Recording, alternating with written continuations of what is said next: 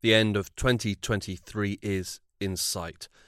A lot has happened over the past twelve months. Some good, some bad, some very bad. And with the new year on the horizon, it's time for the annual review of the year with the New Arab Voice. With help from some of the New Arab's journalists, correspondents and editors, we are going to look back at the past twelve months and remind ourselves of what just happened. My name is Hugo Goodridge, and you're listening to the New Arab Voice.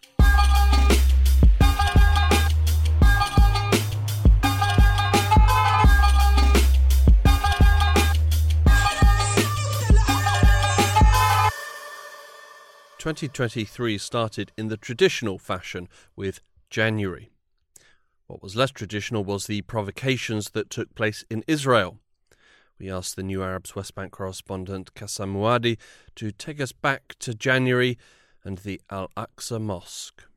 Well, so at the start of the year, in January third, uh, the far-right politician Itamar Ben-Gvir, who had recently been named as National Security Minister, decided to visit the Al-Aqsa Mosque compound in East Jerusalem. And this, of course, uh, caused an instant outrage among Palestinians. Uh, why, why so? Well, Al-Aqsa Mosque compound is a highly revered religious site for Muslims, and it's supposed to be off-limits to Israelis. This is a status quo imposed for, for since decades. And uh, because of its sensitive, uh, its sensitive religious nature, the central structure in the space is the Dome of the Rock, and it's instantly recognizable by uh, by the large golden dome. Inside, it contains some of the uh, finest and most ornate examples of Islamic art ever created, and and and and and, and some of the best preserved too. Um, the rock uh, held under the golden dome is reserved uh, by Muslims, or is revered by Muslims as a place from where uh, Prophet Muhammad uh, began his miraculous Uh, Uh, night journey and ascended to uh, to, to heaven, uh, according to Islamic tradition. So beyond the religious significance of the site, it's all also a symbol of of Palestinians struggling against Israeli policies that seek to entrench Jewish supremacy and and Judaize the city by uh, um, banning Palestinians from public spaces. It's one of the very rare public spaces where Palestinians can gather.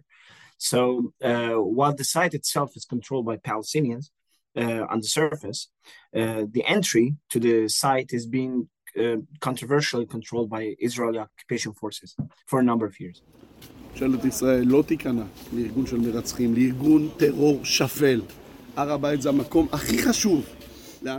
And what did Itamar Ben-Gvir actually you know, want to do with his visit?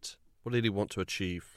Well, he he wanted to send a message, and uh, you know, a new government and a new authority. It was a message that, and a threat to Palestinians. Um, it was saying that we are in charge, and that we have no really interest for what you think is important and what you hold sacred. Uh, it's about Jerusalem is Jewish, and and we're here, and we're in charge.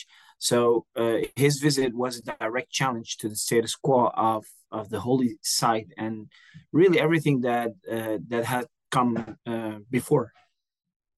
With February came intense tragedy and devastation in Turkey and Syria. Shahla Omar sat down to remind us of a tragedy that Turkey will never forget. In the early hours of February sixth, a seven point eight magnitude earthquake hit southern and central Turkey and northern and western Syria. The devastation was instantaneous. An area measuring around three hundred fifty thousand kilometres squared was damaged in some way or another. Um, an estimated fourteen million people, or sixteen percent of Turkey's population, were affected. Experts from the United Nations estimated that about one point five million people were left homeless. The damages caused by the earthquake were estimated at one hundred forty-eight point eight billion U S dollars in Turkey, or nine percent of the country's G D P. This was obviously not ideal for a country that had been struggling economically in recent times, but the real tragedy was in the lives lost. In Turkey, fifty thousand seven hundred eighty-three people were killed. Obviously, the region needed uh, you know, a lot of help after this. Did that help come? Yes, eventually. At the time, the Turkish government came under intense criticism for their slow response to the earthquake. Some areas had to wait days for the A F A D, the Turkish agency responsible for disasters, to show up. At the time and since then, some have said that the slow response by the government had cost lives which could otherwise have been saved. Eventually, the government agency did respond, and tens of thousands of search and rescue workers went to the area to help. The international community also stepped in with more than one hundred forty-one thousand people from ninety-four countries joining the rescue effort. Turkey took the worst of the earthquake and experienced the most casualties, but they weren't the only country affected. Syria was also heavily impacted. The New Arab's Levant correspondent, Will Christou, recalled those days in early February. Yeah, Hugo. So in February, a deadly earthquake originating in Turkey hit the region and killed at least eight thousand people in Syria, uh, including two thousand children and fifteen hundred women. Um, it also left about five million people across Syria homeless. And this, you know, though devastating for both Turkey and Syria, really hit Turkey, uh, hit Syria quite hard, given that it's been over a decade of war and uh, over three years of economic uh, depression in the country. Um, now, the, the disaster of the earthquake was compounded by the sort of political fragmentation of Syria. Uh, the U N was unable to get aid into the country for at least ten days uh, and was unable to get rescue crews into the country for the first week uh, after the earthquake, which meant that thousands of people who were trapped under the rubble ended up dying needlessly. Now, the issue that happened here is that uh, aid to Syria is uh, sent through either the regime in Damascus or Turkey through border crossings. Turkey closed the border crossings in the immediate aftermath of the earthquake, um, and um, the U N said it wasn't authorized by the U N Security Council to use any other border crossings to let aid into the country. So it was quite a frustrating situation for um, the people of Syria who, though there was aid available, were not able to get access to it and saw their relatives uh, die needless deaths under rubble um, due to political, political machinations of um, the U N Security Council. At the same time, you know, Damascus tried to sort of instrumentalize the situation and insisted that the U N put uh, its aid through Damascus rather than through the already established border channels. Um, this led to a, lo- a loud outcry, and eventually Damascus relented and allowed um, the U N to use additional border crossings into the country. In the aftermath of the earthquake, people in Turkey were angered by the government's slow response, and soon other issues came to the surface. So when the earthquake hit, the destruction was enormous. But when people were able to gather themselves and assess the damage, it was very clear to see that some buildings had entirely collapsed into a pile of rubble and concrete, while other buildings, in some cases buildings just next door, had avoided collapse. How had that happened? That was a question that many people were asking at the time, and the answer emerged in the days and weeks after the earthquake. It was really a case of corruption. The area where the earthquake hit was an area that was prone to earthquakes, and the risk of a big earthquake was very high. You can still build in these areas, but you have to build in a particular manner. And it quickly became clear that these building considerations had not happened in high-risk earthquake areas of Turkey. The people who were given these very profitable housing construction contracts were on good terms with the Erdogan government. Many of them also owned media outlets. So the scheme worked for both sides, with tycoons making lots of money and the government getting good media coverage. Later, it emerged that building inspectors had been paid off to approve plans that were known to be inadequate. And the results of this corruption was seen on February sixth.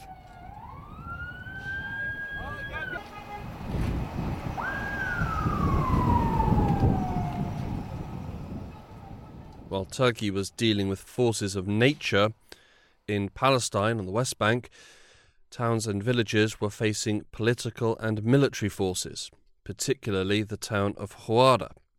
New Arab journalist Louis Faure prompted our memory back of February. The rampage in Huwara in the occupied West Bank was sparked on February the twenty-sixth when two Israelis from the nearby illegal settlement of Har Bracha were killed by a Palestinian gunman. The gunman was later shot and killed along with five other Palestinians, um, and that happened during a raid on the Palestinian city of Jenin by the Israeli army. But that wasn't enough for the settlers, who that night decided to take revenge in an orgy of violence in the town. There were shootings, there were physical attacks, they burnt houses, but the night was perhaps most notable for these fires. They set fire to hundreds of buildings, including homes, businesses, a school. Um, tragically, there were people inside some of the homes that were set ablaze. Um, dozens of vehicles were also torched. It was very sad. Shocking images at the time, I remember those. Um, the Israeli army were there at the time when these attacks were happening. Did did they do anything to help? The Israeli army, as usual, were most notable by their lack of action. So, as usual, turning a blind eye to violence by Israeli settlers in the West Bank. They set up a cordon around the area, but did nothing really to stop the attacks. Um, additionally, there were reports of them helping the settlers and protecting them from Palestinians who were trying to prevent the uh, violence and the fires from um, happening in Huwara.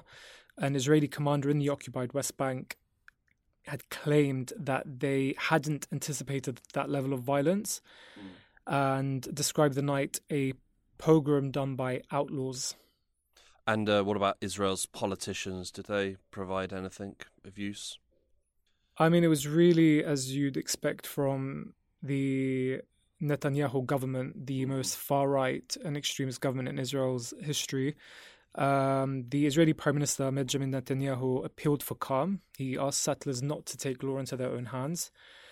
But the worst and most inflammatory response definitely came from Israeli Finance Minister Bezalel Smotrich, a very far-right member of the cabinet. Um, while in an official statement he had said that the army should handle everything themselves, he also took to social media and called for Huwara to be, quote, wiped out. Um, this was later condemned by Israeli politicians, and Smotrich himself did walk back the comment, but in truth, the damage was already done. His supporters had already read the message and understood what they uh, thought he wanted.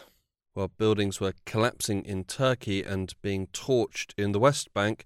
In Egypt, the long and painful collapse of the economy had prompted the International Monetary Fund to step in. New Arab journalist Oliver Mizzi remembers it. Yeah, well, Egypt has been in a dire financial situation for years. Um, they have a population of one hundred ten million, and one third of them are now living in poverty. Many of the problems that have been as a result of financial mismanagement by the government, um, and some has been due to external problems, like the ongoing war in Ukraine and the resulting food insecurity. Uh, Egypt used to get a lot of its wheat from Ukraine, but unfortunately now not so much. Um, at the start of the year, things got so bad uh, that the International Monetary Fund had to be called in to help, and they agreed to loan Egypt three billion dollars, but this time there would be some pretty strict conditions on that loan. When you say this time? Yeah, so... Um, Egypt's financial problems have been going on for quite a while back, and it's not the first time they've had to be uh, uh, bailed out by the I M F. Um, this three billion dollars loan uh, is the country's fourth I M F loan since the uh, since twenty sixteen. And what were the terms of this loan then? Uh, mainly it was due to uh, Egypt's state-owned enterprises. Uh, Egypt's state-owned enterprises is more like a euph- euphemism uh, for... military-owned enterprises. Um, as well as being the country's military force, the army is also a business force and owns and controls huge sectors of the Egyptian economy. Um, this includes beverage companies and tobacco companies, uh, also companies that uh, sell car parts, hotels, supermarkets, and a lot more as well. Um, such is the control of the military, no other companies can ever really get a look into the economy. Uh, they are not in competition. There's no real players in the game, a policy which does not tend to help build a healthy and growing economy. Mm. Another major issue is that a lot of the military companies are tax exempt, and for a country like Egypt, which is heavily in debt, it's not ideal. Uh, the main goal of January's I M F loan uh, was to uh, try and make the economy more of a level playing field and uh attract more private sector companies into uh, the economy. Hmm. Was there sort of any expectation that Egypt would you know, meet actually meet the demands of the I M F? Uh, not really, um, to be honest with you. Uh, some minor reforms were made and some state assets were sold. Um, but many of the targets that were supposed to have been met uh, have not been fulfilled. As February rolled into March, diplomacy got a spring in its step, particularly in the Gulf. Deputy Editor Benjamin Ashraf joined us to look back. There were some major diplomatic moves involving the Gulf in twenty twenty-three. Um, I guess the most significant of which was at the start of March when um, representatives from Saudi Arabia and long-term regional rivals Iran met in Beijing. Um, Unexpectedly, four days later, they announced to everyone's surprise that they had actually normalised relations. The New Arab's Iraq correspondent, Dana Gharib, was keeping a close watch on the Iranians during this time. Uh, on March tenth, uh, Iranian state media reported uh, that they had uh, reestablished relations with Saudi Arabia following deals uh, brokered by China. Uh, this ended a seven-year break uh, in relations following the execution of a prominent cleric in Saudi Arabia and the burning of the Saudi embassy in Tehran. Talks between the two countries had initially been held in Iraq, but in the end it was China, an ally of Iran, that was able to bring them together. Uh, certainly a diplomatic surprise. Why did Saudi Arabia agree to normalize relations with Iran? So, so yeah, Hugo, like most things in life, money is um, is often a motivating factor, and it certainly was in this case. Uh, the Saudi Crown Prince Mohammed bin Salman has his um, Vision twenty thirty, um, which includes increasing tourism to the country and bringing in international entertainment and sporting events. Um, that has been jeopardized in recent years because of attacks and threats mainly coming from Yemen and um, Iran-backed groups in Yemen. So the idea is that by normalizing relations with Iran, that um, that, that should put an end to these threats. Um, M B S has also been quite keen to get out of the conflict in Yemen. Saudi has spent a lot of money trying to get a win in, Saudi, in Yemen, um, which in truth they haven't really been able to do. So being able to feel safe about getting out there and reducing the threat posed by Iran-backed groups in the region um, is another reason for why Riyadh um, chose to normalize with Tehran. Um, finally, I, I guess that there's also a general feeling that Saudi Arabia couldn't rely on the U S for protection anymore, um, given its shrinking role in the region. So they went um, they went and tried to remove the threat of Iran um, themselves, and they saw it as a necessary step. And and Dana, uh, why did Iran normalize relations? What what was in it for them? Uh, the Hajj pilgrim is uh, part of it. Uh, this is a pilgrimage uh, to the holy city of Mecca in Saudi Arabia and an important part of the Islamic faith. Uh, during their most recent rivalry, Iranians have been unable to perform the Hajj, which has been a point of anger for Iranians. Secondly, the Iranians have found that by being at odds with Saudi Arabia and by uh, extension, but by extension, uh, the rest of the Gulf, uh, they have been uh, pushing uh, these countries t- towards the U S and their influence, and also into normalization agreements with Israel. So uh, uh, something that Iran is keen to put an end to. Uh, in Iran, the regime is also keen to tell Iranian citizens that uh, they have uh, not an isolated country, uh, that they are not an isolated country, as you see, and uh, that they are connected to the region. And uh, with that, there are uh, prospects for greater levels of trade and investment.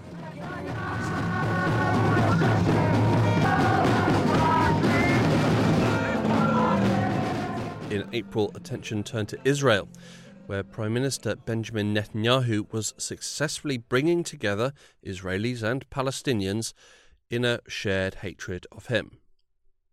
Qassam remembered for us the judicial reform attempt of Benjamin Netanyahu. Well, he actually introduced a judicial reform bill and said that it was intended to facilitate the work of the government. Uh, in basic terms, Netanyahu wanted to get rid of the independence of the judiciary, uh, especially the Supreme Court, and give all control over to courts uh, uh, and their running uh, to the office of prime minister, which is to say Netanyahu. Um, it would allow him to order the courts to pursue certain cases and not pursue other cases. It would also uh, prevent the Supreme Court uh, if you wish, um, from ruling against certain government decisions. Uh, this is very relevant to Palestinians in the West Bank and in Israel, whose only available procedure to oppose confiscation of their lands, particularly, or demolition of homes, is to oppose it at the Supreme Court. So this has, in the in, in the past, it has delayed some cases for years and even decades. For example, in Masafar Yatta, in the southern Hebron Hills in the West Bank, the Supreme Court procedures delayed the expulsion of the, the inhabitants of uh, some twelve villages for more than twenty years. Uh, the Supreme Court eventually ruled in favor of the army's expulsion of the Palestinian villages in May twenty twenty-two, so before the judicial reform. This is important, you know, not to think that that the reform is is is necessarily going to to to to, to make the, the judicial Israeli judicial system more um, um, more d- discrimin- discriminative against Palestinians. It was already the case, but uh, it, it it was delaying, you know, the process. So the Israeli public was less than pleased about this about this reform because they saw it as an attack on their democracy, especially the more liberal sectors in Israeli society, and a step towards uh, authoritarianism and takeover by the most uh, uh, radical religious elements, you know, allied with Netanyahu. The protests against this reform grew over time. Over, you know, uh, by April, attendance at the protest was measured in hundreds of thousands, and they continued week after week. This didn't appear to have a great impact on Netanyahu, who just continued with his judicial plans until some important sectors started going on strike, especially army pilots on reserve, tens of whom decided to go on public, saying that they refused to show up for duty until Netanyahu, uh, you know, just drops this, this reform. Why was Netanyahu so determined to get through these judicial changes? Well, several reasons, but first and foremost, quite simply, he's facing a raft of criminal inquiries. He and his wife have been accused of fraud, corruption, abuse of, uh, of office. Netanyahu hoped to be able to take over the courts and get rid of these cases against him. For Netanyahu's allies, the reform was intended to give more freedom of action to the government as far as Palestinians in the West Bank and Israel are concerned. For instance, Israel's security minister, Itamar Ben-Gvir, he struck a deal with Netanyahu because he, he was very much for, for the reform.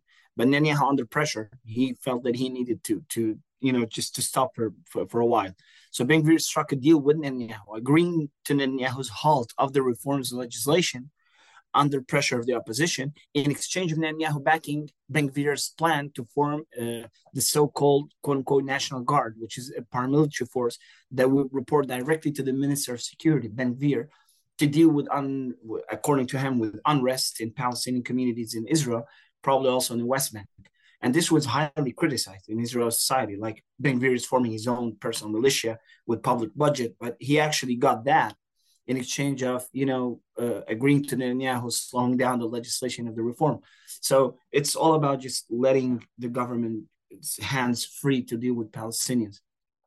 In May, leaders from across the Arab world travelled to Jeddah, Saudi Arabia, for the annual meeting of the Arab League, which included the return from exile of Bashar al-Assad.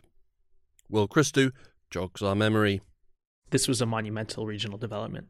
You know, in twenty twelve, uh, President uh, Bashar al-Assad was made essentially a global pariah for his bloody crackdown on Syrian protesters during the Syrian revolution. And to put this into context, they say some two hundred, at least two hundred fifty thousand people were killed during the Syrian revolution, most of them by President Bashar al-Assad's regime. Um, and he's remained a global pariah for the last twelve years. أما سوريا فماضيها وحاضرها ومستقبلها هو العروبة لكنها عروبة. Now in May, things started to shift in the region. Um, there had been before some rumblings of normalization with Syria, um, you know, through Syria's neighbors, um, Jordan in particular. But in May, what happened is Saudi Arabia, you know, a regional heavyweight, decided that it wanted to invite Bashar al-Assad to the Arab League, which is a pan-Arab um, ministerial body, um, kind of equivalent to, let's say, the Arab equivalent of the U N. And this was a monumental step because this signaled, you know, a willingness in the region from major players to reintegrate Assad into the global fold. Um, does this mean that uh, President Assad has now been rehabilitated? No, um, despite the best efforts of the Arab world, President Bashar al-Assad has not been rehabilitated, and the reasons are mainly stemming from him.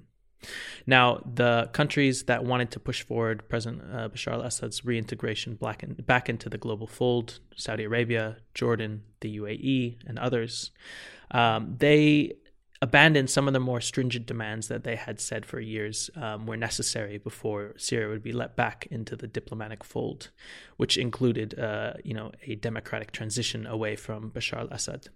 But they still had some demands, and high among them was the um, halting of the export of narcotics from Syria, which has become a major trade for the country, around five billion dollars worth of um, narcotics, particularly the amphetamine Captagon, is um, exported by the country every year, as well as some basic reforms, which included um, you know, the some safety for the millions of refugees that are outside Syria um, so that they might return to the country. Now, since the normalization has... Um, Since the normalization process has started, um, the drug trade from Syria has only increased, and the normalization process has essentially ground to a halt. By the time June came around, many areas of Turkey were still trying to piece their lives back together after the earthquake at the start of the year. But the country was also getting ready for elections. Shahla Omar again. Following February's earthquake, there was some talk and speculation that the election date would be moved or suspended. But in the end, both the parliamentary and presidential elections did go ahead, with the first round happening on May fourteenth. Remind us, Shahla, what happened at the election? So this was anticipated to be President Erdogan's toughest electoral challenge since he came to power. The economy was bad, the earthquake had been devastating, there was a lot of dissatisfaction among the population. The opposition parties joined together and put forward Kemal Kılıçdaroğlu as their preferred candidate. Um, they ran a campaign that mainly highlighted the fact that they weren't Erdogan and also claimed that they could solve all of Turkey's problems. A fair amount of the enthusiasm for the opposition drifted away after the first round of voting on May fourteenth. Why? They underperformed or Erdogan overperformed. Either way, the result was the same. Kılıçdaroğlu secured forty-four point eight percent of the vote, while his rival Erdogan came away with forty-nine point five percent of the vote. With no candidate getting a majority, a second round of voting was required. This was to be expected, but it was thought that the gap between the two candidates would be much tighter than it was. After a second round of voting on May twenty-eighth, Erdogan secured another term with fifty-two point one percent of the vote. So what you know, what was wrong with the you know with the opposition then? Why did they fail? So the post-match analysis identified two main problems. First was the message. People didn't really understand what the plan was and how things were going to get better with the opposition. Um, although, yeah, again, they were told that the opposition wasn't Erdogan. Secondly, there appears to have been a problem with Kılıçdaroğlu, an effective politician perhaps, but it would appear that he was not really able to inspire the voters and present himself as a leader in waiting. With Erdogan retaining power in Turkey, we reach the end of June and the end of this part of our review of the year. Next week, we will be looking back at the second six months of twenty twenty-three. If you've been listening and thinking that you need even more of a refresher, then you can go back and listen to any of our previous episodes. We also have a host of other episodes that didn't feature today, including our interview with human rights defender Sean Binder, our look at the business ties between the Taliban and China, an episode on how communities are coping in Pakistan six months after the devastating floods, an examination of the increasing levels of authoritarianism in Tunisia, and the rise in violence in Sudan. This episode of The New Arab Voice was written and produced by me, Hugo Goodridge, with additional help from Qassam Muaddi, Shahla Omar, Will Christou, Louis Faour, Oliver Mizzi, Dana Gharib, and Benjamin Ashraf. Our theme music was by Omar Al-Thil. The New Arab Voice will be back next week with our final episode of the year. Until then, you can find all our previous episodes on all major podcast platforms. You can also check out our Instagram page and Twitter account, both at The New Arab Voice, for additional content. We also have a weekly newsletter which you can sign up for. Find the link in the show notes. You can subscribe to the podcast so you never miss an episode, and you can also rate and review, which helps us spread the word. Don't forget to follow The New Arab on Facebook, Twitter and Instagram for all the latest news, analysis and opinion from the region.